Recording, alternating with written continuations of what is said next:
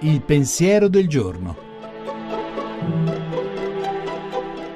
In studio Gianni Gennari, teologo e giornalista. Vangelo di Giovanni 18:25. Gesù è processato e intanto Simon Pietro era rimasto fuori a scaldarsi e qualcuno gli dice mi pare che tu sia uno dei suoi discepoli. Lui, quello che noi chiamiamo San Pietro, nega e lo fa per tre volte. Poi basta uno sguardo di Cristo e piange amaro.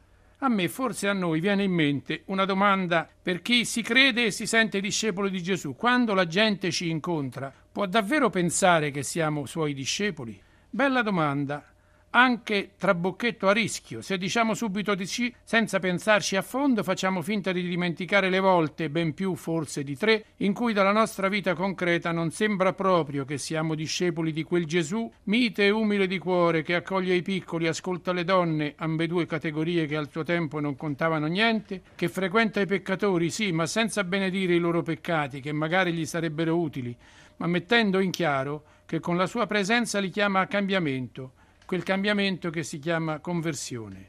Sì, bella domanda. Rispondo o cerco di rispondere per me. E tu che stamattina per caso mi ascolti, prova a fare lo stesso. Non ti sente nessuno, ma la risposta a te stesso è importante. Buona domenica. La trasmissione si può riascoltare e scaricare in podcast dal sito pensierodelgiorno.rai.it.